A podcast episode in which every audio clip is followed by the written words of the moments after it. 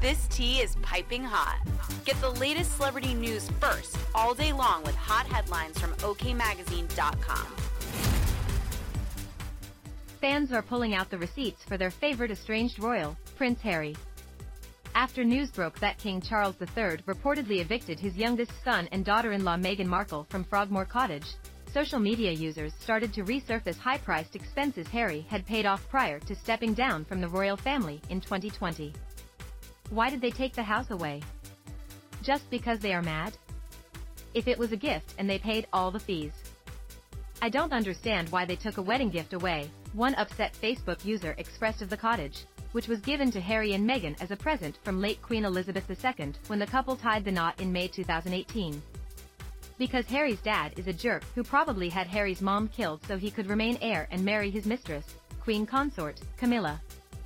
It's just the kind of dad he is, another individual harshly replied, as a third user chimed in, they should pay back Harry all the money he spent on renovation. What a disgusting lot. At the time of the five-bedroom home renovation, Prince Harry paid taxpayers $3.2 million in an effort to reimburse them for expenses they covered through the sovereign grant, according to BBC. This was done in line with certain agreements the Duke of Sussex signed off on when he decided to part ways with the royal family. A contribution has been made to the sovereign grant by the Duke of Sussex.